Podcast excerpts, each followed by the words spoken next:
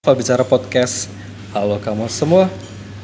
Hmm, ini adalah podcast episode kedua dengan tema jurnalistik, traveling, dan jajanan lokal.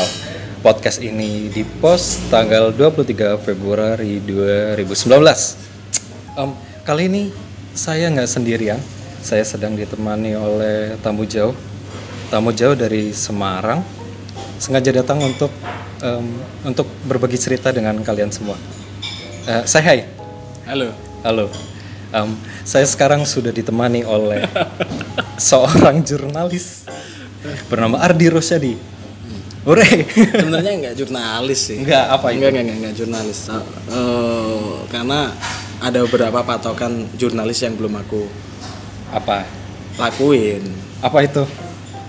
Beberapa jurnalis yang memang benar-benar belum tak lakoni atau aku kerjakan itu ke lapangan secara langsung karena eh, basicku sebenarnya di studio kayak gitu. Oh di studio. Studio apa? Musik, foto. Lebih ke studio dapur rekaman. Hmm. oh Dapur rekaman iya. ini Oh iya iya. iya. dapur rumah makan. Dapur rumah makan. Oke, tadi kan belum ditanya, tapi orangnya udah udah menjelaskan banyak hal ya. Em, kenapa Mas Ardi saya pilih untuk jadi uh, partner sharing di podcast episode 2 kali ini karena saya melihat cokok cokok cokok cokok cokok cokok cokok saya, saya melihat em, Mas Ardi ini sudah melalang buana dalam tugasnya di dunia jurnalistik. Nanti akan saya tanya-tanya mengenai pengalamannya dan apa saja yang sudah dia lakukan, experience apa saja yang dia rasakan selama berkarir di dunia itu. Em, boleh dong ceritakan Mas kerja kerja di mana dan bagian apa? Hmm, oke. Eh, sekarang lebih ke lebih fokus ke Ya siap. Ya lanjut. karamel. Oke. Sini mas. Nah, terus itu. Tapi kok enak tuh Eh, dan by the way Ah, Oke, siap. Thank you, kita mas. sedang ada di salah satu kafe di Purwokerto nyari tempat yang lumayan sepi tadi sih. Ya lanjut Lebih tadi. santai, lebih santai ya. Oh, lebih Eh, santai. Sekarang fokus di masih di radio, Iya. masih di radio berita khususnya ya. Jadi radioku itu Sebut aja namanya nggak apa-apa. Radio El Sinta. El Sinta. Radio El Sinta yang sekarang ada di Kota Semarang. Sebenarnya ada beberapa radio yang eh, menjadi jaringannya Radio El Sinta itu di Indonesia. Ada di Bandung, Semarang, Surabaya dan aku khususnya di Semarang. di Semarang. Oh, oh, di Semarang jadi emang garap khusus konten di El Sinta radio berita gitu Ah. kayak kayak gitu enggak enggak enggak ini sih enggak apa namanya enggak ada lagu nih Nggak ada. enggak ada lagu nih sama sekali Sama sekali radionya nggak muter lagi. kecuali iklan iklan yang Iklan. berlagu Hmm. Jadi bukan dari artis atau label mana ya? enggak enggak enggak Enggak ya? enggak Oke. Itu kan kerja di El Sinta bagian produser produser produser news. produser eh, news news anchor juga sebenarnya News cuman anchor. ada yang lebih expert sih kalau di news anchornya ada beberapa yang lebih expert dibanding aku kayak gitu Oh. Kalau di produser ya produser produser doang nata kayak gitu mau dikasih Mik- konten yang di apa. mixer kayak gitu ya. Nah, eh, yang di mau ditata lah kontennya apa aja sih nanti siaran kayak gitu Oke. Heeh. sebenarnya rada rada kaku sih kalau kalau kita ngobrol radio kok berita kayak gitu banyak Oh. nggak banyak nggak pendengarnya lumayan Oh iya iya iya. iya. orang-orang tua kan Oh. Dan, dan pengalamanku juga yang mendengarkan ini khususnya radio El Sinta itu dosen-dosenku malah Hmm, hmm. anak-anak udah nggak tahu. iya benar Yang butuh malah emang segmen segmen usianya mungkin ya. iya karena eh, konten segmen yang kita garap juga nggak lari dari politik Iya. ekonomi budaya Aha. budaya sebagian kayak gitu untuk yang entertain ada cuman presentasinya kecil lah Kecil ya minim. Oh, kecil kecil kecil Ini berarti nggak pernah mengundang bintang tamu yang misalnya sedang promo. Lagu Iya. Enggak lah. Enggak, bukan Enggak. ya. Bukan Enggak. ke sana ternyata. Enggak enggak enggak ke sana benar enggak ke sana Dan ngomong-ngomong udah berapa tahun berkarya di sana mas? kalau di El Sinta Siap. Siap Kita sambil makan, kita sambil menikmati kuliner di kota Purwokerto. Yuk. Kalau kamu juga tertarik untuk menelusuri kuliner, nanti kita juga bakal bahas sedikit tentang kuliner. Silakan datang di mana ini kafe? Kafe apa tuh? Kopi tiam. Iya, kopi tiam apa? Apa Kopi tiam lali. Kopi tiam karbos nyong. Oh, iya. Jadi kalian bisa sekalian ngopi sambil nyuci mobil. Heeh. Oh iya, tadi apa sampai mana? Lu lupa aku malah tekan di mau ya. Tekan di sana. Em, ini udah berapa tahun berkarya iya, di sana? iya. Udah berapa tahun? Kalau di radio 7 tahunan, 7 tahun 8 tahun. Tujuh tahun termasuk di ini ya? Sebelum El Sinta, Iya sebelum El Sinta, Radio Kampus Radio Kampus. sama Mas Alfa bicara. Ya ngomong-ngomong, em, kenapa saya bisa mengkontak Mas Adi? Karena salah satunya adalah dulu saya pernah em, punya hubungan, yes. bukan percintaan tapi hubungan ini pertemanan dari Radio Kampus itu. Em, berarti udah selama tujuh tahunan termasuk di. Kampus. Tapi untuk di El Sintanya sendiri Kalau di udah El Sinta hitungannya tiga jalan 4 lah. tiga jalan empat. Ah, tiga jalan 4 tahun. Dan ngomong selama ini selama di El Sinta itu pengalaman yang menyenangkan Apa ya? Aku lebih seneng eh, ketemu orang-orang yang menurutku orang-orang hebat di sini. aha Dalam dua tahun terakhir aku fokus buat feature. feature Atau feature itu apa Feature itu kayak soft news. Eh, iya soft news. Soft news. news berita-berita yang emang kita kaji secara mendalam. Secara mendalam Hmm. eh, ada beberapa isu yang kita angkat. Contoh yang terakhir itu masalah keberagaman Mhm. sosial, ya agama agama dan juga budaya. Mhm. Menariknya gini, kita ngobrol sama banyak orang-orang yang dianggap minoritas. ya. Kita ketemu sama orang-orang yang mendapatkan diskriminasi. Diskriminasi. Diskriminasi. Itu benar-benar real diskriminasi. Di situ kita ngobrol ada yang makamnya dipindahkan ada yang tidak boleh dimakamkan cuman Oh. Kepercayaannya beda. Oh iya iya yang kasus itu ya Mm-mm. yang sempat naik itu. Di Jogja ya apa di mana itu? Kalau aku nggarapnya yang di Brebes. Di Brebes ada malah di Brebes. Itu gara-gara dia jadi eh, yang meninggal itu kepercaya kepercayaannya penghayat namanya. Penghayat? Penghayat kepercayaan. Jadi eh, animisme gitu? Bukan, bukan. Bukan. Dia lebih ke memiliki kepercayaan nenek moyang namanya. Hmm, berarti Dari di luar sendiri. di luar ini ya di luar kepercayaan yang lima itu ya? Bukan bukan agama sawawi eh samawi. Oh Heeh, bukan bener. agama langit. Betul bukan agama langit. Kalau agama langit itu ada Islam Kristen protes eh, Katolik Katolik ada Hindu-Buddha. Hindu Buddha. Heeh. kayak gitu kan. Ini bukan agama samawi. Tapi ya tapi dia emang penghayat kepercayaan itu dari Nusantara kabarnya kayak gitu. Hmm. Namanya penghayat eh, penghayat kepercayaan Sabto Darmo yang tak garap terus ada juga ngomong masalah Syiah Syiah Syiah yang emang lagi rame di tentang nggak boleh ibadah Ah, ah, ah. Karena di, Semarang. masjid ya di, di Semarang Di Semarang, ya. tepatnya bukan di masjid tapi di aula dia Di aula. Hmm. pas ada perayaan besar itu dihadang banyak orang tapi tetap dijalani nah itu di situ kita fokus di situ kita Ah. fokus di situ ya lumayan sih. Senangnya kayak gitu aja. Jadi kita benar-benar ketemu kasus baru kita selesaikan dan membawa dampak yang positif. Contoh yang terakhir Hmm. itu kasus anak yang nggak boleh naik kelas karena Iya. dia tidak mengikuti ujian agama Islam. Oh, kenapa? Karena dia emang penghayat yang pertama. Oh ya dari awal penghayat tapi yang menjadi kesalahan adalah dari pihak sekolah nggak menyediakan pendidikan pendidikan untuk penghayat itu. Oh. jadi dia dipaksa untuk mengikuti agama Islam. Secara eh, aturan sekolah mungkin itu dibenarkan. Mhm. tapi di sisi lain tak lihat masih ada beberapa yang keliru yang dari awal administrasinya itu tidak clear. Jadi kayak gitu. Itu yang jadi apa namanya pertanyaan masyarakat banyak. Kenapa kok nggak dinaikkan? Ya karena administrasi dari awal udah salah dulu dari dari sekolahnya kayak gitu sih dan juga mungkin kayaknya belum belum ada di kurikulumnya juga belum ada yang mengakomodir untuk kepercayaan itu mungkin ya Mm-mm. jadi ada pembatasan-pembatasan yang dianggap itu malah menyulitkan Hmm. sebagian orang yang dianggap eh, berbeda tadi Oh. Jadi ada syarat harus gurunya itu dari aliran kepercayaan tersebut. iya iya Sedangkan menghadirkan guru itu juga prosesnya lama. Ada administrasi A sampai Z yang harus dipenuhi kayak gitu. Itu yang kadang jadi ken- kendala mereka sendiri sih kayak gitu di dunia pendidikan. Itu yang kita telusuri. Akhirnya Dirjen Kebudayaan pada waktu itu Hilmar Farid datang menyelesaikan kasus ini ke sekolah itu ke sekolah itu Aha.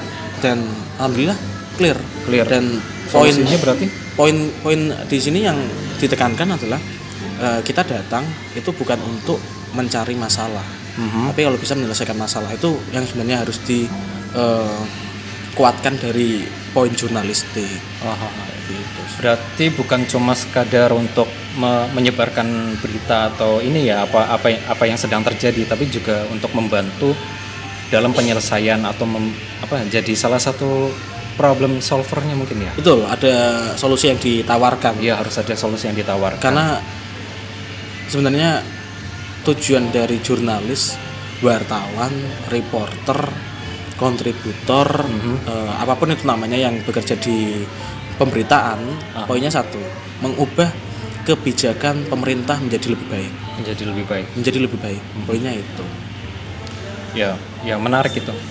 Memang ah, seharusnya media atau media yang ini, yang jurnalistik itu, produk jurnalistik itu harusnya punya manfaat seperti itu. Mm-mm. Bukan cuma apa getol di sekarang kan banyak media massa yang digital. Biasanya cuma clickbait aja tuh di judul, ngirim mempost berita di judul itu clickbait dan ternyata isinya ya kosong-kosong aja nggak nggak nggak memberikan ini malah ini yang lagi happening sekarang kan masalah tentang hoax itu dan isu-isu beberapa media itu sudah ya dalam tanda kutip sudah ada yang memiliki. Jadi berita-berita yang disajikan itu adalah pesanan kayak gitu. Dan itu gimana tanggapannya? Kalau hoax yang memiliki eh, kebijakan penuh sebenarnya pemerintah. Hmm. karena hoax ini sebenarnya larinya bukan ke media mainstream ah, tapi media sosial. Iya. Media sosial itu bener-bener getol dia. Gencer. Kayak kemarin Facebook sempat nge-tag down eh, beberapa ini ya akun heeh, yang dianggap apa namanya menjadi salah satu penyebar hoax kayak gitu. Itu itu salah satu langkah yang bagus dari Facebook kayak gitu. Pemerintah punya punya security sebenarnya. Hmm. lupa namanya. Cuman dia punya security yang benar-benar bisa eh, membatasi dan juga bisa nge-tag down langsung dari akun-akun yang dianggap meresahkan itu. Cuman nampaknya emang nggak nggak nggak begitu cepat. Itu Iya. yang jadi jadi kendala dari eh, masyarakat saat ini. Sebenarnya terus media masa itu kesalahannya ada di menyebarluaskan satu hal yang dianggap heboh. Ya tanpa ada eh, apa namanya tanpa ada di apa ya di ditelusuri lebih lanjut Betul, gitu ya? betul. Yang penting cepat. Sedangkan eh, tapi ada beberapa media yang seperti itu. Hmm, nggak banyak. Iya. Sebagian sudah mencoba untuk menghadirkan keberimbangan. Itu yang paling penting. Terus yang kedua tadi berdasarkan apa namanya eh, pesanan. Iya. Pesanan itu karena sekarang lagi eranya politik gitu iya iya tahun politik. Tahun politik. Panas panas Heeh, jadi ini apa namanya rame politik isinya juga isu-isu politik Mhm. sedangkan orang-orang eh, yang saat ini maju ke politik juga diinformasikan memang benar itu dekat sama teman-teman media Aha. itu yang kadang jadi ah ini mesti pesanan Iya. pesanan ya benar juga sih emang ada ada peluang atau ini ya potensi ke arah sana sebenarnya Heeh. walaupun belum tentu juga belum tentu juga dan ya itu sih pesan pesan saya sih lebih bijak lagi dalam menanggapi ini sih berita-berita yang beredar. Dan kalau misalnya itu apa pemerintah punya security itu untuk men-take down akun-akun berita yang kurang inilah kurang berimbang kurang kurang kurang kebenarannya kurang bisa dipertanggungjawabkan. Kalau saya lihat di media sosial itu terutama di Twitter karena saya aktif di Twitter banyak sekali akun-akun baru yang uh, du- dugaan saya itu punyanya salah satu inilah semacam agensi lah kayak gitu. Jadi pesanan. Yang baru lahir paling bulan-bulan terakhir bulan-bulan akhir bulan-bulan ke 11 atau 12 tahun lalu atau malah awal tahun ini baru lahir. Dan itu biasanya tugasnya adalah mengangkat hashtag. Betul. Jadi membuat trending satu hashtag. Betul. Setiap hari itu pasti ada satu hashtag yang trending dan itu biasanya kalau nggak menyinggung paslon nomor satu itu menyinggung paslon nomor dua. Hmm, dan kemarin juga ada salah satu media yang aktif sekali di media sosial itu yang memberitakan live report tentang debat capres. Dan langsung dibuat info infografiknya. Saya nggak tahu sih prosesnya itu bagaimana karena tapi cepat ya tapi cepat sekali. Cepat banget. Dia membuat konten cepat sekali. dan dan ya, oh, itu benar, benar. antara saya senang karena mendapatkan info secara lebih cepat dan antara ini juga saya khawatir karena mungkin al- analisanya kurang jeli Hmm. kemungkinan untuk beritanya salah salah intersepsi mungkin ya salah salah arti mungkin itu malah ini lebih besar juga kemungkinan saya malah takutnya seperti itu iya benar emang Eh, diakui atau tidak Heeh. ada beberapa teman yang masuk ke tim pemenangan Aha. di tingkat daerah tim dari ini tim jurnalis orang jurnalis bukan sih Bukan. dari teman kenalan sebenarnya Iya.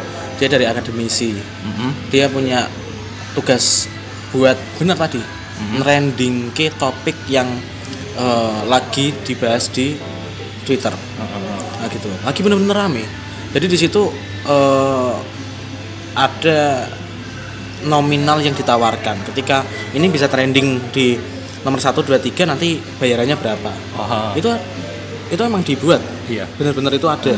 Kayak gitu. Ada temen yang ikut di salah satu partai di salah satu kubu itu menceritakan hal yang sama. Oh. dan itu karena karena memang sudah ya umum sudah tahu sih pasti ada ada pesanan pesanan tentang itu yang salah satunya itu menrendingkan hashtag dan yang lucunya adalah ketika saya lihat TV ada salah satu pakar yang katanya pakar sosial media itu jadi mengkal- mengkalkulasi dukungan paslon itu dari apa cuitan-cuitan atau postingan-postingan di Facebook dan di Twitter. Menurut saya eh, buat apa kayak gitu loh. Soalnya mereka kebanyakan akun palsu. iya gitu. benar benar benar ya memang tapi kelihatan kok itu bukan bukan akun sebenarnya bukan akun palsu sih Bukan akun itu orang yang sebenarnya. gitu. tapi bukan orang yang sebenarnya anonim lah Anonim. anonim benar benar itu yang biasanya nyolong nyolong foto entah dari mana. Ah, kalau Biasanya ilustrasi. Iya ilustrasi. Ilustrasi. Dan biasanya kalau untuk mendeteksi itu apa akun penyebar atau pendukung salah satu itu bisa dilihat di scroll kalau postingannya tentang Itu- politik itu semua aja. itu semua dari kubu sebelah aja berarti itu udah indikasi ke akun yang emang dibayar buat mentrendingkan hashtag itu. betul betul betul Ya seperti itulah. Kadang emang Rada kacau emang. Kacau. Rame sampai April nanti kelihatannya. Nanti kalau udah kepilih satu dua juga nanti ya rame lagi kayak gitu sih. dendamnya nggak bakal selesai sih. Nggak sampai selesai, nggak nggak bakal selesai. Ini kan sebenarnya dendam 2014 Oh, oh. yang dibawa sampai 2019. Iya, iya. Ya itu sih ngeri sih. Nah, saran saya kalau misalnya menerima berita tertentu dikaji lebih dalam, datanya diselidiki dulu, jangan langsung di-share. Biasanya itu orang-orang yang mohon maaf sih sudah agak kesepuan gitu ya, umur 40 atau 50 ke atas biasanya yang mudah sekali terprovokasi oleh hal-hal seperti itu. Em, dan itu kan tadi Mas Ardi sudah menceritakan tentang pengalaman yang menyenangkan. Kalau pengalaman yang menyebalkan apa sih yang paling nggak enak? Kalau di media jelas yang nggak enak itu jarang kumpul sama keluarga. Oh, Aku emang belum berkeluarga sih. iya. Cuman masih ada bapak ibu jadi sebenarnya kita jarang ketemu di situ aja. Waktu ya. Waktunya habis. Idul Fitri kita Kerja. eh, ada beberapa jadwal yang mengharuskan kita kerja kayak Oh, gitu. iya. Itu itu live yang- report itu ya yang Ah, ah, live report Oh, iya. kemarin tahun kemarin tuh ke tol. tol. Ah, aku dari. Pemalang dari Pemalang sampai ke mana? Sampai ke mana ya? sampai ke Semarang. Eh sorry, sampai ke Salatiga. Iya, salah tiga. Sampai Salatiga. Tol baru itu. Tol baru, tol baru, tol baru yang ruas eh, Semarang Pemalang sih. Hmm. Berarti nggak enaknya untuk urusan waktu dengan keluarga. Tapi kalau yang berhubungan sama di lapangan, misalnya ketemu orang yang nggak enak pernah nggak mas? Sering, Sering. Cuman di situ jadi apa namanya? Jadi pelajaran sih kita harus gimana nyikapinya gimana kita harus eh, treatment ke orang itu kayak gimana kayak gitu Oh. aja sih. Cuman asik nah kalau aku lihat eh, orang-orang baru tuh sebenarnya malah seneng. Senang ya? Seneng ngobrol lah aku orangnya ya kelebihan itu ini sih jadi salah satu kelebihan bekerja di bidang jurnalistik gitu. Bertemu banyak orang dari berbagai kalangan dan bidang bisa bertukar ini wawasan dan sharing-sharing juga. Good sih dan ini apa ya ter- terkait dengan tadi urusan kerjaan jurnalistik pastikan Mas Adi ini mau nggak mau jadi harus sering keluar rumah atau bepergian. Betul. Ya kalau istilah anak sekarangnya traveling. Traveling karena kerjaan bukan karena nggak ada kerjaan. Nah aku tak ada kerjaan duluan ya malah. Dolanku itu malah ketika nggak ada kerjaan sebenarnya. Oh. Mm-mm. Nah, kalau dolan itu pas ada kerjaan, ya nggak berasa dolan nggak bebas sebenarnya. Nggak bebas. Nggak bebas. Cuman ada orang kan ngomong, ya udah, dolanmu jadiin kerjaan. Kalau aku nggak, kerjaan ya kerjaan, dolan ya dolan. Cuman nggak bisa ya Nah, di poin di poin ini gini, eh di, di poin ini gini aku. Eh, beberapa kali ada agenda Mhm. ke luar kota dapat fellowship Mhm. itu sampai ngewakili Indonesia oh di tingkat ASEAN. Eh sorry Asia malah. Asia. Di tingkat Asia. Kita ngobrol masalah tadi keberagaman itu masalah agama. Mhm. ya kita asik-asik aja. Asik. bulan sampai ke mana-mana. Cuman ya itu. Eh, kalau aku biasanya main traveling itu gara-gara karena emang pengen main aja sih. Karena pengen main ya. Eh, pernah nggak ke untuk urusan ini kebutuhan pekerjaan tempat yang paling jauh yang pernah Mas Ardi kunjungi itu di mana? Urusan pekerjaan? Oh, untuk urusan pekerjaan dulu. Kalau urusan pekerjaan masih di daerah-daerah eh, masih di Indonesia. Oh. pernah luar Jawa pernah? Luar Jawa. Luar Jawa sekali. Luar Di- Jawa itu sekali. Itu pas awal-awal kerja aku. Hmm. itu di Samarinda. Di Samarinda? Sama itu Pontianak. meliput berita apa itu Mas? Pada waktu itu nggak ngeliput berita sebenarnya. Nggak nggak ngeliput nggak malah nggak nggak ngeliput berita. Emang ada eh, namanya apa ya? Emang kita main. Main. Main tapi masalah kerjaan juga di sana. Kita Hmm. eh, sharing sharing fellowship namanya. Ah, sharing fellowship jadi kita ngobrol kita apa namanya eh, tukar pikiran tukar gagasan mhm. itu sesama jurnalis? sama jurnalis sama jurnalis. Dari teman-teman eh, sejuk lah. Gitu. itu yang ini enggak sih yang ketemu sama Dandi Laksono bukan itu yang di Jakarta Itu di sama Jakarta? Dandi. Sama Mas Dandi itu di Jakarta itu ikut kompetisi. Oh kompetisi. Hmm, masuk masuk nominasi cuman nggak juara. Nggak juara. nggak juara nggak juara. Nggak ada yang juara dari Semarang. Tapi dari luar Semarang ada? Dari luar Semarang kalau dari radio itu kelihatannya dulu yang menang dari Lombok. Lombok. Lombok. Oh itu berarti media yang bukan cuma radio doang? Heeh, jadi ada beberapa kategori. Mhm. tulis foto Ah, televisi sama radio. Aku ikut yang ra- radio. Radio. Gimana ya lumayan lah. Bisa ngobrol-ngobrol. Ya tadi aku Ah. seneng ngobrol-ngobrol sama orang-orang yang aku anggap mereka itu hebat. Hebat. Jadi di situ kita benar-benar ketemu orang baru kita ketemu orang yang apa namanya punya kepentingan eh, dari hal yang positif. Positif, ya. gitu. oh yang masih terkait dengan bidang yang lagi digeluti benar. Jadi kalau kita ngomong ke masalah politik nah, aku di situ bisa ketemu orang yang benar-benar expert di bidang politik. Dan ini sih kalau kalau tadi kan isu isu media yang yang ada yang dibayar untuk memberitakan sesuatu kan pasti ini sih saya melihatnya sebagai orang awam apakah orang yang ini yang berfungsi atau bertugas sebagai jurnalis itu apakah ini? Apakah kan punya kode etik kan ya? Betul. Ada kode etik jurnalis iya. ya. Apakah kode etik itu emang mereka tega untuk melanggar kode etik itu hanya untuk hanya untuk itu? Hanya untuk mendukung salah satu membus membus satu berita yang kebenarannya belum tentu? Biasanya eh, orang yang amplopan kita nyebutnya itu bodrek atau jali. Ada itu? Ada. Ada? Ada amplopan emang. Oh itu orang eh, nyun sewu Mm-mm. itu hal yang eh, wajar wajar di kalangan mereka Oh. Jadi sebenarnya ada amplopan ada, Ada. ada uang terima kasih ada, Ada. kayak gitu. Tapi kan kembali ke redaksi lagi. Iya. Nanti kebijakannya kayak gimana? Cuman eh, orang-orang yang seperti itu biasanya dia punya pendirian yang berbeda dengan kita. Mhm. Dia punya pendirian yang eh, mungkin mindsetnya udah beda kayak gitu. Itu aku ngerasanya eh, selama dia nggak memberitakan satu hal yang buruk masih oke. Masih oke. Cuman dari kode etik jurnalis itu nggak boleh. Hmm. Amplop, jale, bodrek itu nggak boleh. Mhm. Tapi memang diakui bukan karena dari jurnalisnya, Bukan. tetapi dari eh, customer atau dari klien itu Klien. sendiri. Jadi katakanlah dari produk A, Mhm. ini mau beritain eh, masalah CSR-nya. Iya iya iya. Ini ada uang nih. Biasanya di awal atau di akhir nanti dikasih amplop kayak gitu. Iya iya. iya. kalau di aku ada kebijakan ya wis eh, coba diomongi buat masuk iklan aja Hmm. Nah, kalau ada uang ditolak secara halus Ah. kayak gitu tapi di aku atau tidak benar itu ada Ada. ada Dan kalau misalnya saya jadi mikir, kalau misalnya di di lapangannya sudah oke lah menerima am- amplop, berita itu kan dikirimkan ke redaksional kan.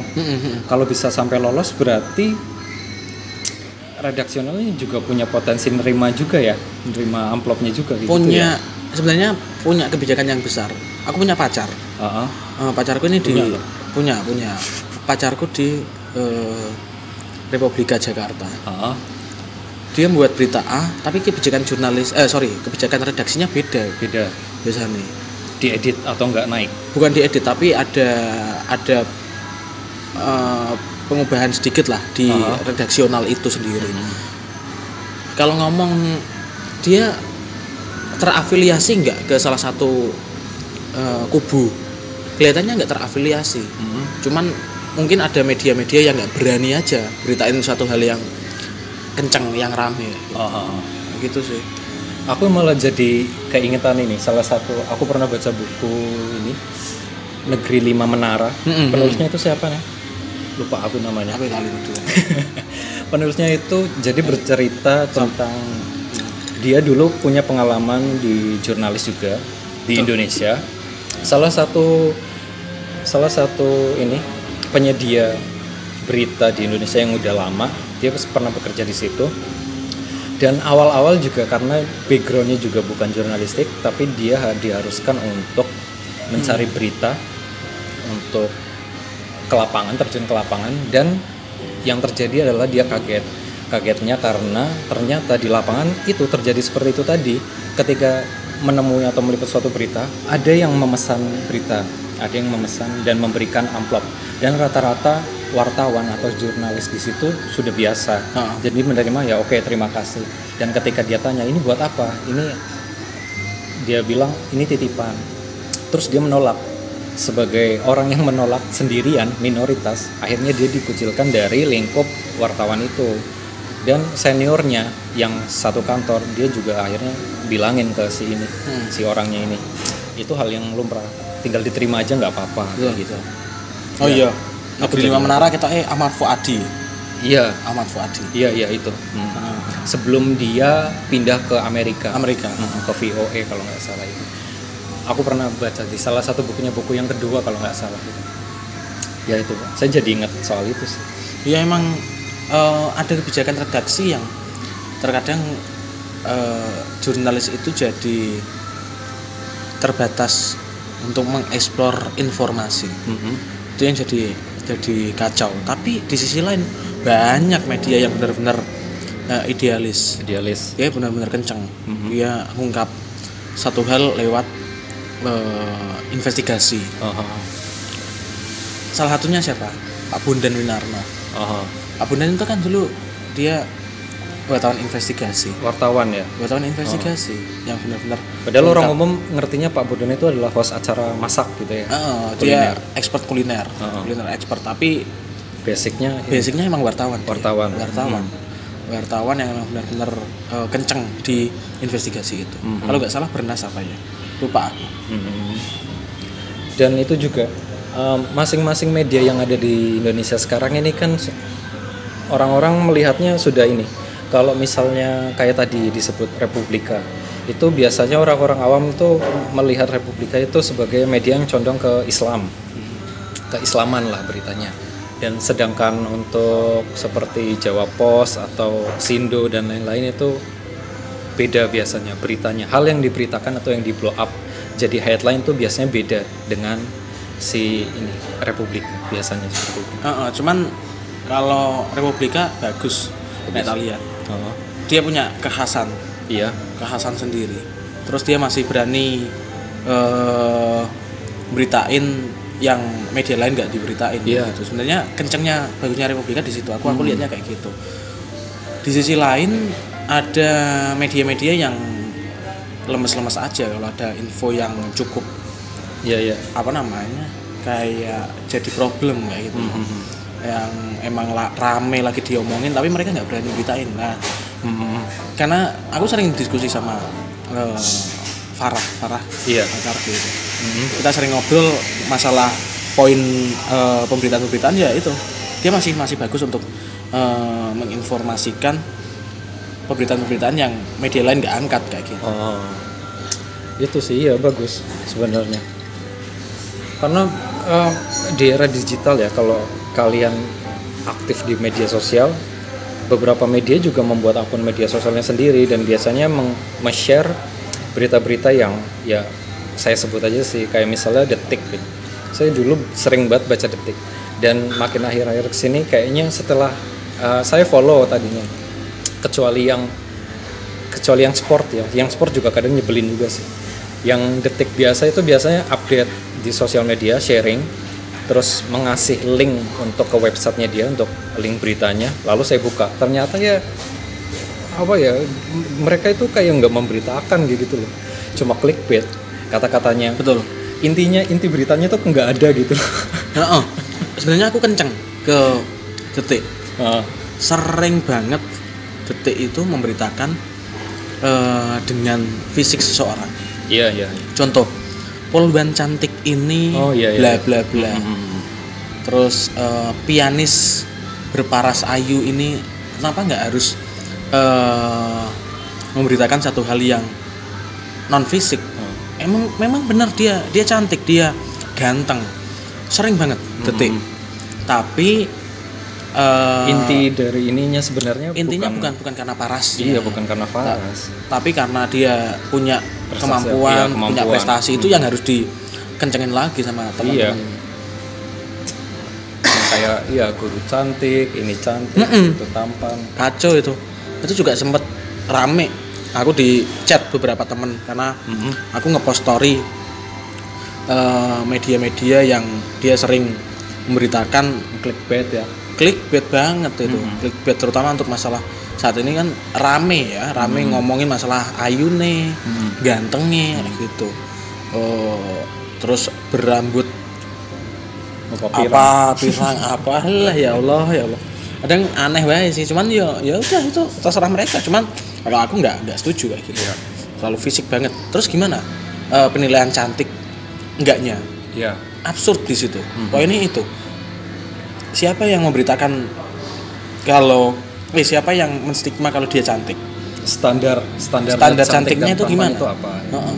standar cantiknya gimana mungkin sebagian orang Faiz lihat aku ganteng ya kan ya Allah tapi orang lain lihat aku ya biasa biasa wae lah Iya, cenderung lebih ganteng. Iya. kayak gitu sih nek aku karena memang nggak ada standar dia dikatakan cantik atau dia dikatakan eh, Iya. ganteng kalau mungkin mungkin kalau sedang membahas model atau yang berhubungan dengan itulah dunia entertainment atau apa gitu mungkin oke lah tapi untuk beberapa pekerjaan yang sebenarnya mengandalkan kemampuan di luar fisik kayaknya untuk diberitakan dan di blow up fisiknya itu kayaknya kurang kurang bagus.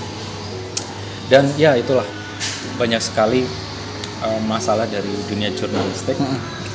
Dan misalnya ada nggak saran-saran dari Mas Ardi untuk teman-teman yang pengen menggeluti bidang jurnalistik eh jurnalistik.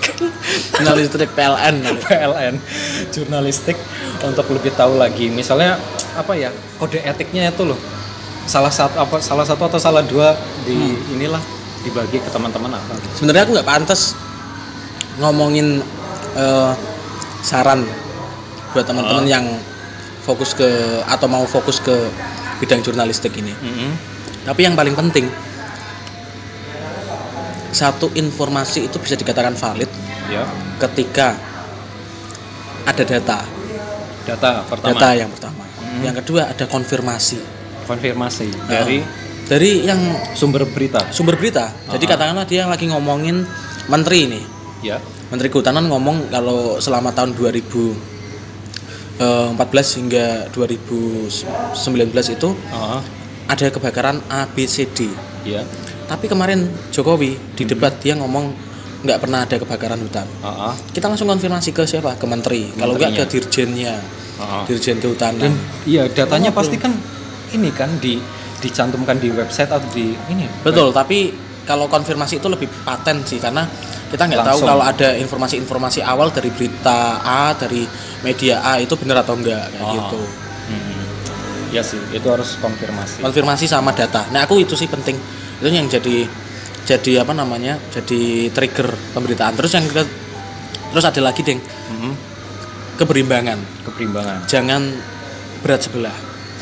Jangan condong ke satu media aja. Satu bukan satu media, tapi satu pihak aja. Satu pihak. Heeh. harus memperhatikan di ini ya di pihak ini media lain soalnya kalau kalau untuk informasi buat kalian yang belum tahu misalnya kalian browsing di internet di YouTube di sosial media atau di di mana aja.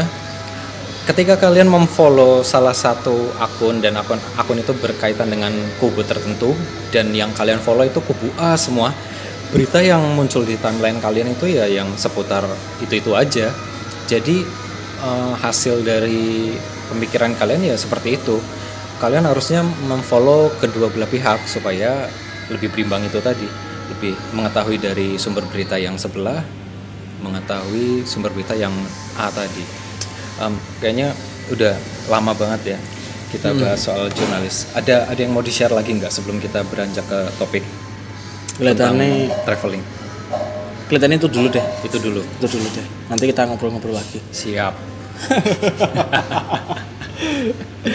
Dan ya em, soal traveling ini. Eh, suka traveling nggak sih Lumayan senang, Seneng. cuman ada cumannya nih. iya cuma Cumannya kalau sejauh ini emang belum terlalu jauh ke mana-mana. aha Dan aku ngerasa kalah sama Farah.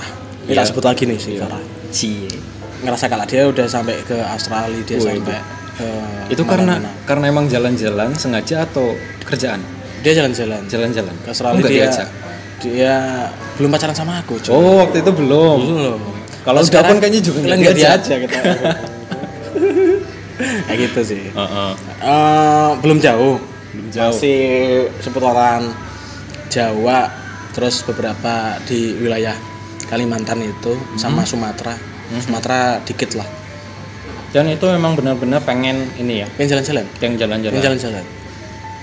dan itu saya juga mengutip dari survei yang dilakukan oleh Top Deck Travel itu sebagian besar dari anak muda ya seumuran kami lah anak muda itu Tua kita yakin. itu emang melakukan traveling atau jalan-jalan karena ingin eh, mengetahui budaya baru karena ingin refreshing dan ingin mengetahui atau mencicipi makanan lokalnya dan ketika Mas Adi bilang ya kalau traveling ini pengennya karena emang pengen pengen refreshing budaya baru apa yang yang pernah Mas Adi alami experience-nya waktu berkunjung ke mana dan budaya apa itu yang bikin kayaknya kok kaget oh ternyata di, di daerah ini ada budaya seperti ini Mhm.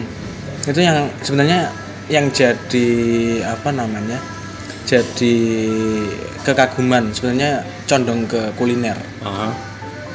nggak jauh sih ada di daerah Sumowono. Sumowono. Sumowono itu kabupaten Semarang maksudnya. Masuknya bukan bukan Temanggung ya? Mepet sama Temanggung Mepet tapi ya? dia eh, garis administrasinya masih kabupaten Semarang. Aha. dari Bandungan ke atas. Arah ke Temanggung tapi bukan belok yang ke kiri tapi dia yang ke, ke kanan Aha. yang lurus itu semua wono Eh, di situ bener-bener nemuin mbah-mbah yang berusia umurnya piro ya Satu abad. sembilan sembilan sembilan tujuh sembilan delapan Oh, sepuh dia sepuh. sepuh tapi bukan tertua di Indonesia ya Aha. tapi dia udah sepuh dia masih kuat yang namanya nyangrai Kopi. kopi Aha. dia deplok kopi deplok Mhm. itu apa Numbuk. ya? numbuk kopi Numbuk kopi. dia masih kenceng masih kuat aku Mhm. suruh numbuk 5 menit wes kesel kabeh waktu coy pegel kabeh tenan Heeh. bahaya itu nggak kesel sama sekali Enggak. Di situ aku juga tanya bakalnya enak nggak kopi-kopi daerahan itu Mhm. ternyata lebih enak Lebih enak. dibandingkan kopi-kopi yang ada Grinder gitu. di gerinderan yang di kopi-kopi di kafe di kafe kayak kayak kita saat ini gitu. cuman itu yang aku jadi jadi eh, pemikiran sampai sekarang itu orang-orang yang ada di desa yang dia idealis dengan pekerjaannya Aha. aku nggak tahu karena nggak ada kerjaan lain atau memang dia idealis cuman perlu dilestarikan perlu disejahterakan Aha. itu penting banget karena jumlahnya nggak sedikit Hmm. di Indonesia terus di Surabaya aku ketemu sama penangkap ikan Mhm. yang ikannya itu dibuat saus Ikan dibuat saus. ikan buat saus kalau di Pati Lasem itu namanya petis Ah, ya. kalau di kita petis itu yang hitam Mhm. tapi kalau yang di daerah pesisir Pati Lasem terus yang sebagian di daerah eh, Surabayanan tuh sidoarjo itu ikan dibuat saus dia Ikan dibuat saus. Heeh, rasanya emang rada amis tapi eh, katanya lebih berkhasiat itu juga sama Oh. jumlahnya nggak banyak sedikit tapi dia Sedikit. konsisten Mhm. konsisten eh, informasiin itu gitu loh Itu juga mungkin apa ya? Salah satu kuliner khasnya daerah itu mungkin.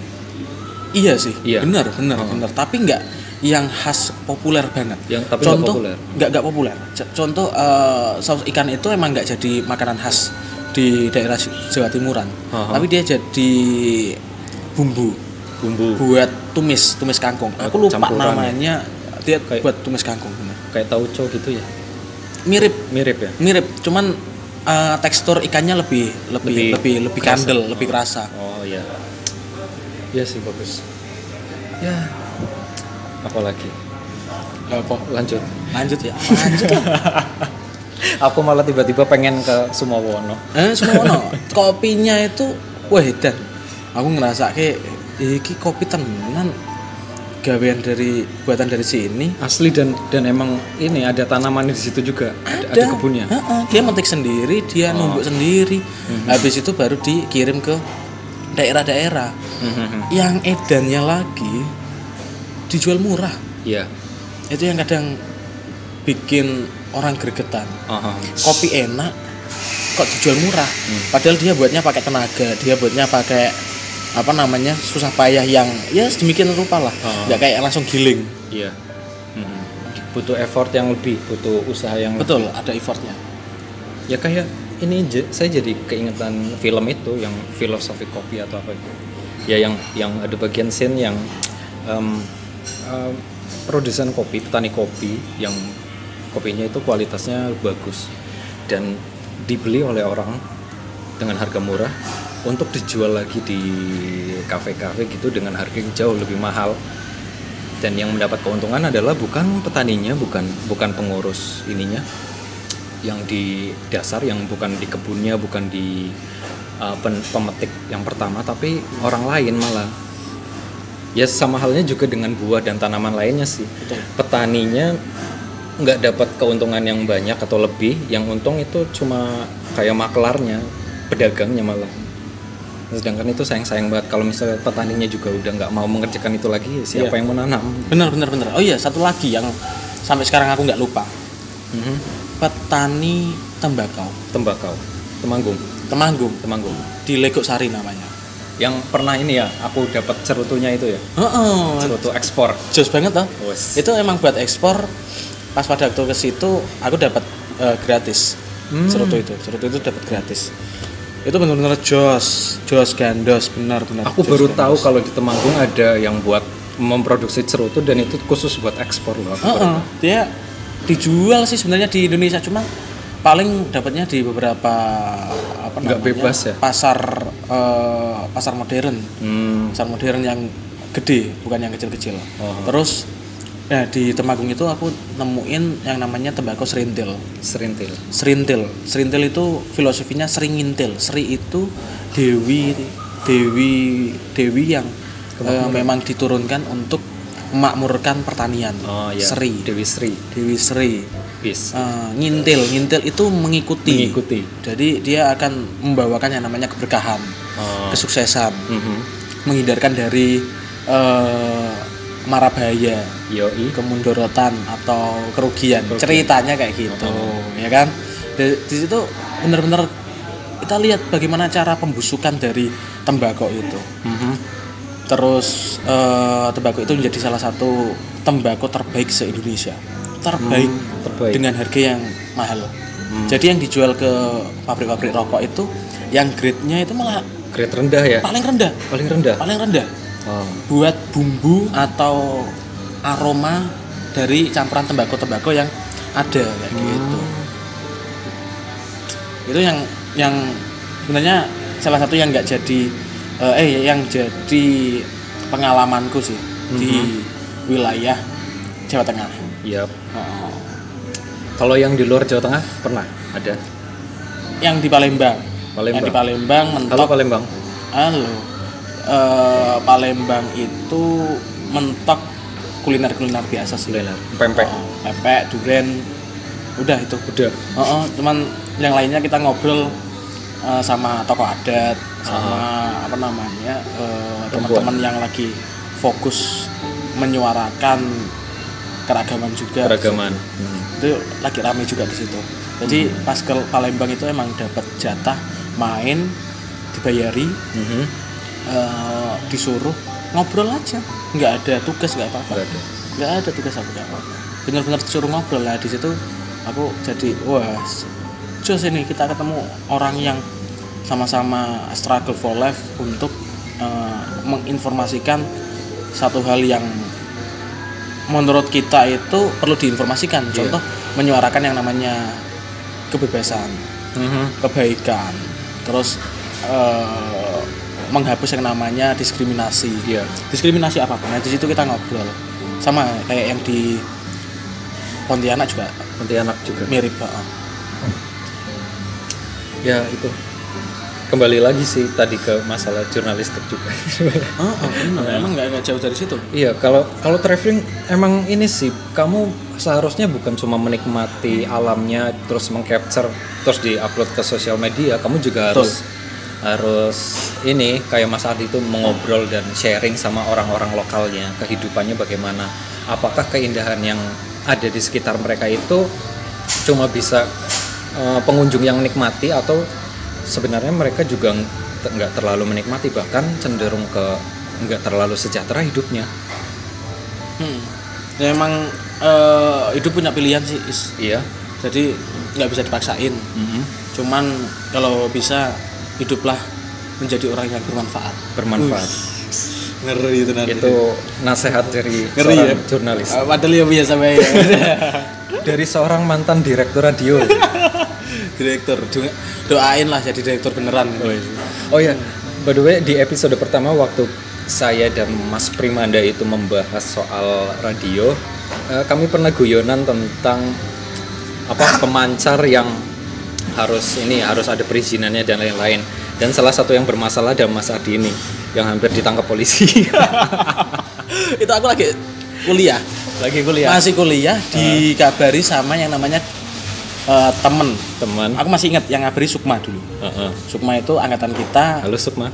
tapi umurnya lebih tua dari aku Iya. tua banget dia tua banget kita se Faiz deh kita Ora dong. Faiz 92 ya Is ya? 92 aku. 92 ya Sukma berarti 90 kalau enggak 91 89. nah ketuaan dikabari Sukma Pak ada Balmon Balmon itu Bali Monitoring datang eh, nanyain masalah pemancar. Aku pikiranku cuma satu tok, wah iki bakal di bredel. Ketika di bredel namaku jadi Elek. udah udah jadi dapat inilah dapat apa namanya? Blacklist. Bukan blacklist tapi dapat eh, titel Titel. tersangka. oh iya. Lalu lalu akhirnya gimana? Akhirnya lari lah. Lari. Kabur. Eh, enggak, enggak, enggak. eh, pernah sampai BAP aku aku sampai BAP itu ditemenin sama Sukma itu api api BAP biasa aku Aha. kalau mungkin sekarang minta ditemenin orang lain kalau aku temenin sama si Sukma itu Oh. jadi BAP ya udah biasa BAP em, eh, ngobrol-ngobrol sama balmonnya ya udah kalau ngulangin lagi mungkin di penjara Dan mungkin di penjara mungkin. Oh. Dan itu berarti ar- abis abis itu harus nulis surat pernyataan dengan materai, nggak akan mengulangi. Heeh, bener Benar. emang aku nggak ngulangi tapi mungkin adik-adikku yang ngulangi Ya kan? Tapi tetap kamu yang ditangkap. Enggak. enggak lah. Kalau mau tangkap ya monggo. Yang penting aku masih aman sekarang. Ya itulah sedikit cerita ya. Kami sebenarnya teman-teman yang saya ajak untuk uh, berbagi sharing-sharing tentang pengalaman-pengalaman itu adalah teman-teman lama saya. Ya gitu deh hmm, konyol kok kak ya konyol konyol konyol dan ya yang disayangkan saya nggak lama sih di situ jadinya cerita-cerita itu cuma saya bisa dapat sama dari teman-teman lain Iya, Faiz itu orang galonan. dia.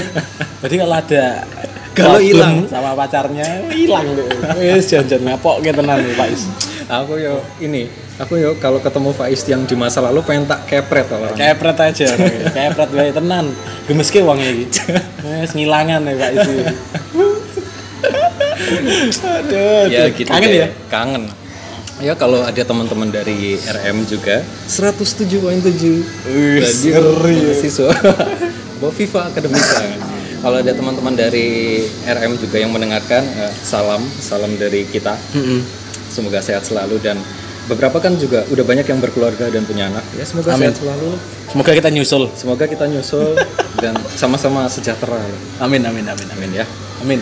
dan apa lagi oh ya kalau di traveling itu kita traveling kan nggak nggak lengkap rasanya kalau kita nggak ke tempat wisata yang lagi Happening. happening dan makanannya Hmm. Biasanya makanan banget sih karena menurut saya makanan di berbagai daerah itu punya karakteristik yang beda Betul. makanan walaupun sama-sama di Jawa Tengah misalnya daerah Banyumas dengan daerah misal Banjar atau Wonosobo itu punya ciri khas yang beda kalau Mas Ardi sendiri makanan mana yang menurut selera Mas Ardi itu cocok banget di daerah Co- mana Cocok. Mm-mm. Kalau ngomongin cocok, sebenarnya aku cocok yang prefer ke asin, asin asin. ibu kalau gudeg kayak Jawa-Jawa itu enggak berarti Enggak. Enggak ya? Tapi opor ma- masuk. ah. opor masih masuk Opor kasih apa namanya sambal goreng itu masih masuk. sambal goreng masih Jawa masuk. Timuran masih masuk aku. Aha. Palembangan itu juga masih masuk. Wah. Jakarta, Hmm. Bandung masih masuk. Cuman kalau yang Jogja emang sama sama terlalu manis enggak enggak o- enggak oke. Enggak oke. Emang Iya. apa namanya eh, terus kalau yang sampai sekarang masih benar-benar keinget itu lontong yang ada di Surabaya sih. lontong di sama Surabaya nasi nasi babat. nasi babat Nasi babat itu nasi khas babat. mana Nasi babat eh, sebenarnya kalau khasnya itu pas nemunya di mana Jawa Timur. Jawa Timur. Di Ampel di Surabayanya. oh. bisa ciri khasnya pedes ya pedes pedesnya dia sambal bawang Hmm. terus dikasih nasinya nasi nasi jagung cuy. Nasi jagung. Nasi nasi jagung. Jadi kalau nasi jagung itu beda kalau sama nasi biasa. Nggak, nggak lebih nggak manis ya? Manisnya Ah, kurang? gurih sih. Gurih ya gurih ke gurih. kalau kalau nasinya kita kan manis. Iya manis. Karena banyak gulanya kan. Tapi nggak dicampur gula cuy. Hmm. Hmm, jadi yang yang sampai sekarang nasi keinget juga itu. Salah satunya nasi babat itu. Oh. Nasi babat yang ada di Am Ampel terus Ampel. lontong lontong balap yang di Surabaya itu juga Lontong sebenarnya biasa-biasa aja cuman kenapa kok sampai sekarang masih seneng yang namanya kuliner oh. yang bisa dibanggain sama orang Indonesia oh. selain kebudayaan dan juga bahasanya Mhm. itu juga kulinernya kulinernya Heeh, nggak nggak ada daerah-daerah lain negara-negara lain yang dia punya makanan yang jumlahnya itu eh Banyak ya. Kalau In- Indonesia aku kurang paham ya. Ada berapa jenis makanan yang sudah terdata di eh, dinas kebudayaan. Sebenarnya harus harus terdata. Harus. Harus, terdata. Tapi sampai sekarang aku belum tahu apakah ada atau enggak. dan sebenarnya juga harusnya nggak cuma ke dinas kebudayaan sih Betul. di apa WHO apa apa sih Nah, itu juga masuk di UNICEF kan? Heeh, Itu seharusnya juga eh UNICEF sih. UNESCO UNESCO. UNESCO UNESCO Heeh. sorry di UNESCO itu sebenarnya harus harus masuk terus yang paling jadi pembeda itu yang paling kelihatan contoh soto. soto Mm-mm. Soto neng di no. iya ciri khasnya beda-beda tapi Ciri khasnya beda-beda. Oh. Kayak tadi kita makan soto Sokaraja ah, soto Sokaraja ya, dengan dengan bumbu kacangnya, ah. remekan kerupuknya. Ah. ya kan Iya. terdengar dengan "Wis." dengan ini mangkok yang lebih besar daripada dibandingkan soto kudus apa soto So- Semarang? Soto Kudus itu lebih ke benar lebih kecil. lebih kecil kan Lebih biasanya kecil.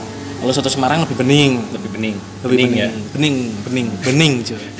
Terus eh, soto soto seger Boyolali Boyolali bening. Hmm. Terus ada soto Madura, dia ada apa namanya? eh, koya. Koya oh, Koya yang, itu yang kuning Koya itu kuning. Dia, dia dari kerupuk udang sih. Ah, ah. Eh, diremekin remekin ya diremekin sih apa sih bahasanya Dikremes. remesen nah, kremes soto Lamongan soto, Lamongan, oh iya. soto Surabaya nah banyak nih soto itu soto itu banyak masih ada soto Betawi soto Oh, babat iya. kalau di kita Oh, oh, oh. sebenarnya dari soto itu banyak banyak kita itu negeri negeri soto Iya. negeri soto dan negeri sate Iya. Ya kan? ke, ke, Iya, Bandung- iya. ke, ke, Iya, iya. ke Bandungan Uh-huh. ya, masih ingat kan ke Bandungan belinya sate kelinci kelinci ah. Oh, sate sate kelinci Hmm, cuy. sate kelinci ada sate kuda Mm-mm. sate ayam sate iya ya kambing kita Iya. itu negara sate sama negara soto sebenarnya bukan negara api dan air malah bukan negara awi dan air bukan negaranya Prabowo dan Jokowi iya negarane soto karo sate, sate jangan-jangan iki sopo sih gawe Ah, tapi emang itu yang jadi jadi apa namanya? Jadi eh, perbincangan. Heeh. terus nasi goreng. Iya nasi nasi goreng. Obama ke sini nasi goreng. Nasi gorengnya masih enak. Bakso. bakso. Bakso. Tadi ada si Prima itu nyeritain ada bakso di Sukaraja kan? Iya. Bakso soto bakso. Bak- eh, bakso soto. Bakso Indonesia bakso Indo Samiase Oh. bakso Indonesia banget soto Indonesia banget. Kalau kalau di luar itu nggak ada bakso? Gak ada. Adanya meatball, dan itu dimasaknya ya ya ini sa- biasanya sama bumbu spaghetti atau apa kayak gitu. Mm, mm, mm. bukan yang kuah bening ya? Bukan bukan kayak kita. Kita kan bisa dicampur macam-macam jadi bakso juga bisa jadi sate. Nah iya itu sate malah, bakso. Sate bakso. Iya kan? Di kucingan-kucingan sate bakso. Dan sate juga ada yang itu yang apa? Sate kereo ya. Yang sate dari tempe itu. Sate kere itu itu juga enak. Aku Uh-uh. pernah pas eh, nikahannya anaknya Jokowi. Hmm. liputan liputan anaknya Jokowi. Yang yang kahiyang kahiyang. Kahiyang. kahiyang sama Bobby itu di Solo. Eh Bobby Kufaku ngawur. Main? Sorry. Eh, di situ kita pulangnya selesainya makan sate kere. Mm-mm. emang la- rada ditengkik sih tengkik itu kayak dimahalin Ah. di premo kita sebenarnya lebih lebih lebih murah. Lebih murah itu eh, ada poin-poin yang sebenarnya ini yang menjadi berbeda dengan sate-sate lainnya. Uh-huh. sate kere isinya apa? Gambus. Nas eh, tempe gembus. Tempe gembus. Tempe gembus. Terus ada ati juga. Ah. yang bener-bener kere itu mungkin karena bahannya bahan-bahan biasa ya Mhm. yang malah jadi apa namanya nggak digunakan sama orang lain. Mhm. terus ada yang namanya gajih itu apa ya? Gaji itu lemak? Lemak. Lemak. Lemak lemak lemak lemak Lemak daging hewan. lemak sapi gitu ya. itu juga ada di, di situ. Hmm. kalau di sate kambing memang ada lemaknya. Heeh, tapi, tapi- kalau itu emang dia khusus lemak, Lemak. kok di sini. Mungkin karena itu karena kere itu tadi kan? Karena kere karena nggak bisa beli daging akhirnya alternatifnya kalau nggak lemaknya ya tempe, ya, tempe lah. gembus. Tempe itu pun tempe gembus bukan tempe yang kedelai. Ah, malah gembus ya. Malah gembus ya cuy. Itu seampas ampasnya itu enggak ada. Ampas ya Sebenarnya ampas ketemu ampas ya. Makan ampas dan lemak. Makan ampas bener. Itu yang eh, ya keren lah. Iya ci- ciri khas. Karena Ciri ka- kayaknya saya pernah dengar juga cerita soal apa sate kere itu karena Hmm. sejarahnya dulu pernah jadi yang bisa makan daging dan sate itu cuma pihak-pihak inilah kaum kaum yang Ningrat. atas ningrat dan sedangkan rakyat biasa itu dari bawah cuma bisa ngiler oh bener kok kok enak kayaknya enak Oh, ditusuk-tusuk dibakar lagi enak jadi sate Nah, iya, tapi kok nggak ada dagingnya, nggak bisa beli daging. Akhirnya beli bukan tempe, gambus. gembus itu gembus itu dia ampas tahu Ampas, Ampas tahu. ampas. Tapi masih di- bisa dimakan Masih bisa dimakan. ada ampas yang udah nggak bisa dimakan tapi ampas tahu gembus itu masih bisa dimakan Oh. Ya, itu. enak nggak rasanya Yo kayak ngono lah. ya enak Yo enak. Nek pas ngeleh enak Heeh. Tapi kalau disandingkan dengan daging ya milih daging. bener Mhm. Eh, ya, nggak kerasa udah satu jam. Em, kita sambil minum jadi santai. Oh ya mohon maaf kalau audionya agak agak terganggu sedikit karena emang di cafe nggak bisa request untuk hening ya. bisa sih kalau sound musiknya dikecilin bisa cuman kalau masalah blender kelihatannya nggak bisa Nggak bisa ya. blendernya banter banget kan blender sama terus ada eh, Oh. namanya giling kopi Giling kopi, grindernya. grindernya itu. Ya, itu emang berisik sih. Tapi ya inilah. eh, jadi pertanda emang kita di cafe beneran. oh orang kira-kira banget Kere-kere banget. Oke. Dan karena udah satu jam kemarin ada ini mengingat kemarin usulan katanya satu setengah jam itu panjang banget dan kayaknya membosankan. Ya kemarin saya janjinya kalau nggak 30 menitan 40 menitan. Ternyata sekarang karena saking asiknya udah satu jam. Eh, mungkin ada yang mau ditambahkan sedikit sebelum podcastnya diakhiri apa ya Eh, tentang media atau apalah. apa pun ya Iya. aku lebih ke menekankan yuk kita eh, jaga Indonesia ini Mhm. menjadi negara-negara yang beragam kayak kayak kuliner kita Iya. ada soto ada sate ada bakso ada gudeg ada rendang ada tempoyak kan Mm-mm. terus eh, ada Itu Gulai- makan makanan berat loh. Yang Benar. makanan ringannya belum tadi. ah, benar ada ada Banyak. ada gulai kakap ya Oh, kan oh. banyak banget di daerah timur ada sagu Mm-mm. ya kan soto-sotonan tadi jadilah masyarakat Indonesia yang beragam, Beragam. jangan mau di Pecah. ko- kotak-kotakan Di kotak-kotakan. jangan dipecah belah Iya. yang paling penting apa ya udah kalau emang masalah politik Mhm. selesaikan secara politik aja Iya. jangan sampai dibawa ke ranah kekeluargaan Iya iya iya. ke ranah pertemanan Mhm. nanti selesai malah nggak jadi berteman malah Ya musuh. tukur tukaran Tukaran. ungkur-ungkuran kayak gitu itu yang Iya. jadi jadi jadi poinku sih terus yang masalah kuliner Mhm. Yuk ngembangin kuliner-kuliner yang ada di daerah Iya. kita sudah banyak eh, mengenal kuliner kuliner-kuliner yang eh, mendunia Iya.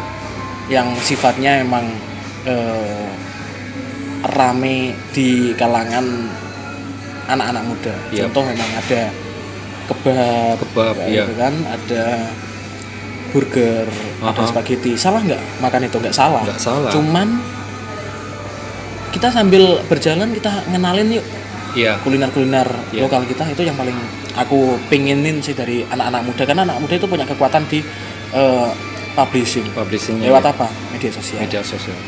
Iya sih. Kita juga harus kalau saya melihat dari ini seperti negara Jepang ketika eh, budaya tradisionalnya itu tidak mati atau tidak kalah karena kedatangan budaya barat. Malah mereka itu bisa ngeblend, bisa mencampur. Betul. Budaya tradisionalnya kuat banget, budaya baratnya juga diadopsi sedikit-sedikit.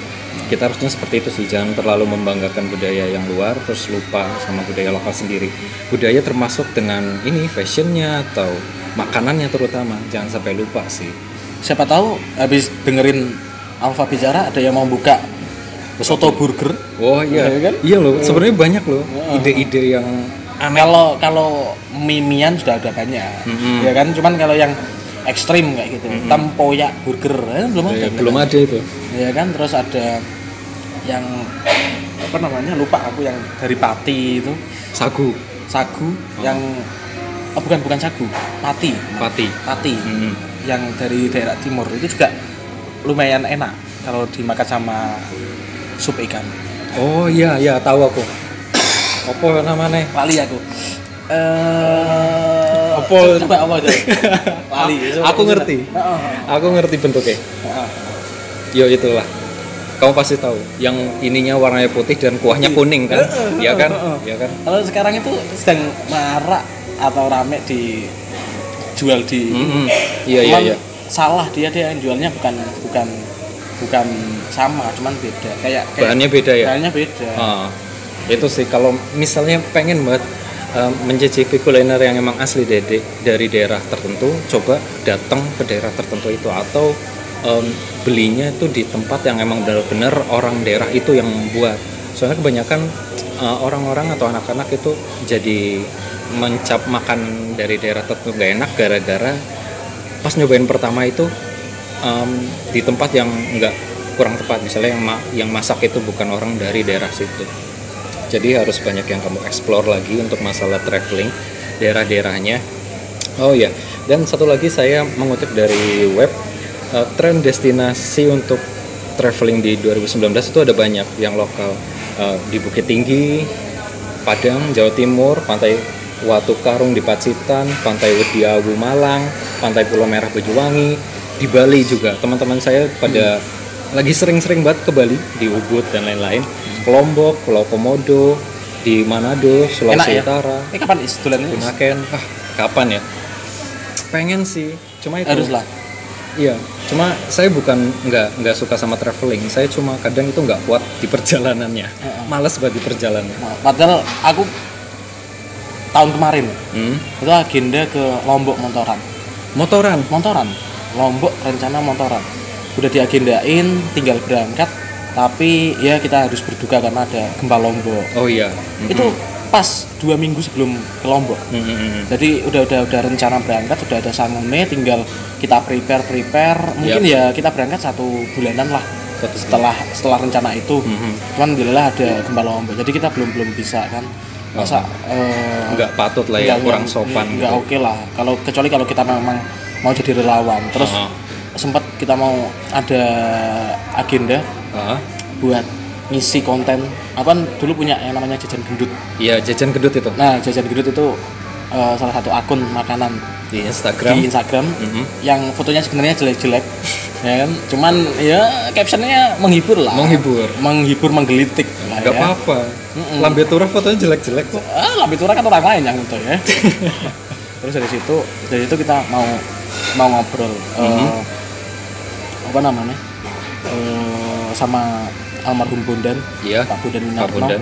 kita mau ngobrol masalah makanan sekali lagi belum rezeki Belum berjodoh jodoh mungkin ya. Iya. sama Pak Bondan Pak Bondan sudah Mendahului ya. eh, mendahului udah udah sakit duluan pas waktu itu dikabari sama salah satu anak buahnya rencana mau ketemu sama Pak Bondan nggak jadi karena Pak Bondan sakit Hmm. ya udah mau ke sana tapi Pak Bondan kelihatannya dibawa ke luar negeri pada waktu itu kelihatannya Mau dirawat di luar. jadi ya udah emang rezekinya Belum mungkin. belum ya? ketemu sama Pak Bondan kita mau ngobrol masalah soto dan sate tadi itu. Heeh, asli bagus iya sih Eh, dan jangan lupa kalau misalnya traveling berpergian berkunjung ke sesuatu, suatu tempat eh, posisikan dirimu sebagai tamu atau tuan rumah juga nggak apa-apa dalam artian tetap menjaga dan menjaga apa aja? Sikap tindak tanduk dan sopan santun berbicara dengan layak jangan buang sampah sembarangan itu kalaupun foto jangan merusak merusak keindahan atau tanamannya dan lain-lain. Dan ini berdayakan juga orang-orang lokalnya. Jangan lupa produk-produk lokalnya dibeli karena mereka hidup dari situ. Kalau uh, wisatanya naik hype-nya naik trennya naik tapi ternyata ekonomi mereka yang di tempat situ nggak naik ya kayaknya sayang-sayang banget sih. Betul betul betul. Ini poin jos ini dari Faiz. Emang harus memberdayakan eh, keunggulan-keunggulan potensi-potensi lokal yang ada. Iya. contoh yang eh, memberdayakan masyarakat secara langsung. Mhm. Nah, gitu. Karena mereka um, mau nggak mau bergantung dari itu sih. Ya itu. Kalau mau jadi turis atau traveling harus dijaga dijaga ininya. Itu yang saya sebutkan tadi. Em, apalagi? Ada lagi nggak yang mau disebutkan? Nah aku sih yang penting eh ini ya. Jangan jangan apa namanya? Jangan pelit-pelit eh, menghargai keindahan Indonesia. Mhm. Jangan pelit menghargai keindahan keindahan Indonesia. Kalau memang mau eh, nge-explore Indonesia secara total, ya udah, yuk explore bareng-bareng. Iya. Nah gitu karena Indonesia keren bro. Iya, jangan ini sih walaupun apa godaan paket-paket traveling ke luar negeri itu. eh, banyak banget dan murah-murah apalagi di daerah kisaran Asia Tenggara tapi kalau kamu nggak support yang di dalam negeri sendiri sayang-sayang uangmu kalau dikasih buat orang lain kalau masih bisa dikasih untuk em, teman-teman kita di daerah-daerah itu kan lebih bagus. Lebih oke. Tapi Lebih bagus. kembali itu ke selera sih Is. iya. Ya kan? Orang mau ke luar negeri ya terserah. Cuman nek, tadi pesannya kita kan Hmm. Iya. yang penting jangan sampai melupakan Indonesia iya jangan sampai lupa. Ya Indonesia itu keren ya kan? Heeh, nggak kalah keren sama di luar percaya deh. Kalau kamu ke Thailand atau ke Vietnam Filipina itu nggak nggak terlalu beda jauh dengan Indonesia. Indonesia. Indonesia punya eh, Raja Ampat. Heeh, Raja Empat banyak em, ditulis satu-satu kayaknya nggak cukup satu kertas. Banyak sekali. Se- daripada di luar-luar itu. Ya kayaknya udah satu jam lebih. Dan ya terima kasih untuk Mas Ardi. Udah udah menyempatkan waktu buat datang ke Purwokerto. Dan habis ini ini dia itu mau langsung cabut. Jadi datang ke Purwokerto cuma untuk take nggak nggak ada sejam eh nggak ada sejam nggak ada sehari ya? Nggak ada sehari dan setengah hari. dan nggak nginep. Dan dia juga belum explore ini juga sih belum keliling-keliling Purwokerto sih. Ah, ah, cuman bentar tok tadi emang karena besok harus harus kerja pagi. Hmm, nah gitu. Tadi udah sih Soto Sukaraja Soto Sokaraja. Tapi itu kurang rekom rekomend kurang recommended cuman karena tadi udah ada udah apa namanya nguber waktu Iya. ya lumayan lah tapi lah lumayan lah udah dapat kira-kira penggambarannya kurang lebih seperti itulah ah, oh, sama dengan Soto Sukaraja lainnya Oke dan ya terima kasih sudah mendengarkan. Eh, jangan lupa kirim-kirim saran dan kritiknya ke email bisa di alfabicarapodcast@gmail.com atau silakan follow Twitter dan Instagram di Vice Cilang. Em, masih punya pribadi di Facebook juga ada halamannya yaitu Alfa Bicara Podcast. Silakan kirim kritik, saran, cerita, curhat monggo silakan di segmen selanjutnya Ya, ya gitu sih. Mungkin saya akan bacakan email-email dan curhat-curhatan kalian semua. bacain Kalau bacain ini apa? akun Instagramku juga nggak Oh bisa. dibacain is dibacain is Uh, untuk oh iya saya lupa. Kalau kalian pengen memfollow ini Ardi. Mas Ardi, seorang jurnalis handal dari Enggak, enggak. Aku- dari El Sinta. aku nggak nggak nggak nggak nggak berani disebut jurnalis ya Oh, ya karena tadi aku nggak nggak banyak mengerjakan hal-hal yang berkutat dari dunia Ah, jurnalis itu Hmm. Oke, by the way, kalau mau follow Instagramnya silakan follow Ardi underscore Rosyadi A R D H I underscore R O S Y A D I. Silakan. Di situ kamu akan mendapatkan apa? kontennya nggak bermutu Konten yang nggak bermutu. Tapi em, beberapa berita-berita sharing itu bisa. Mas Ardi sering membagikannya. Oke, Eh, terima kasih sekali lagi dan sampai jumpa di podcast selanjutnya.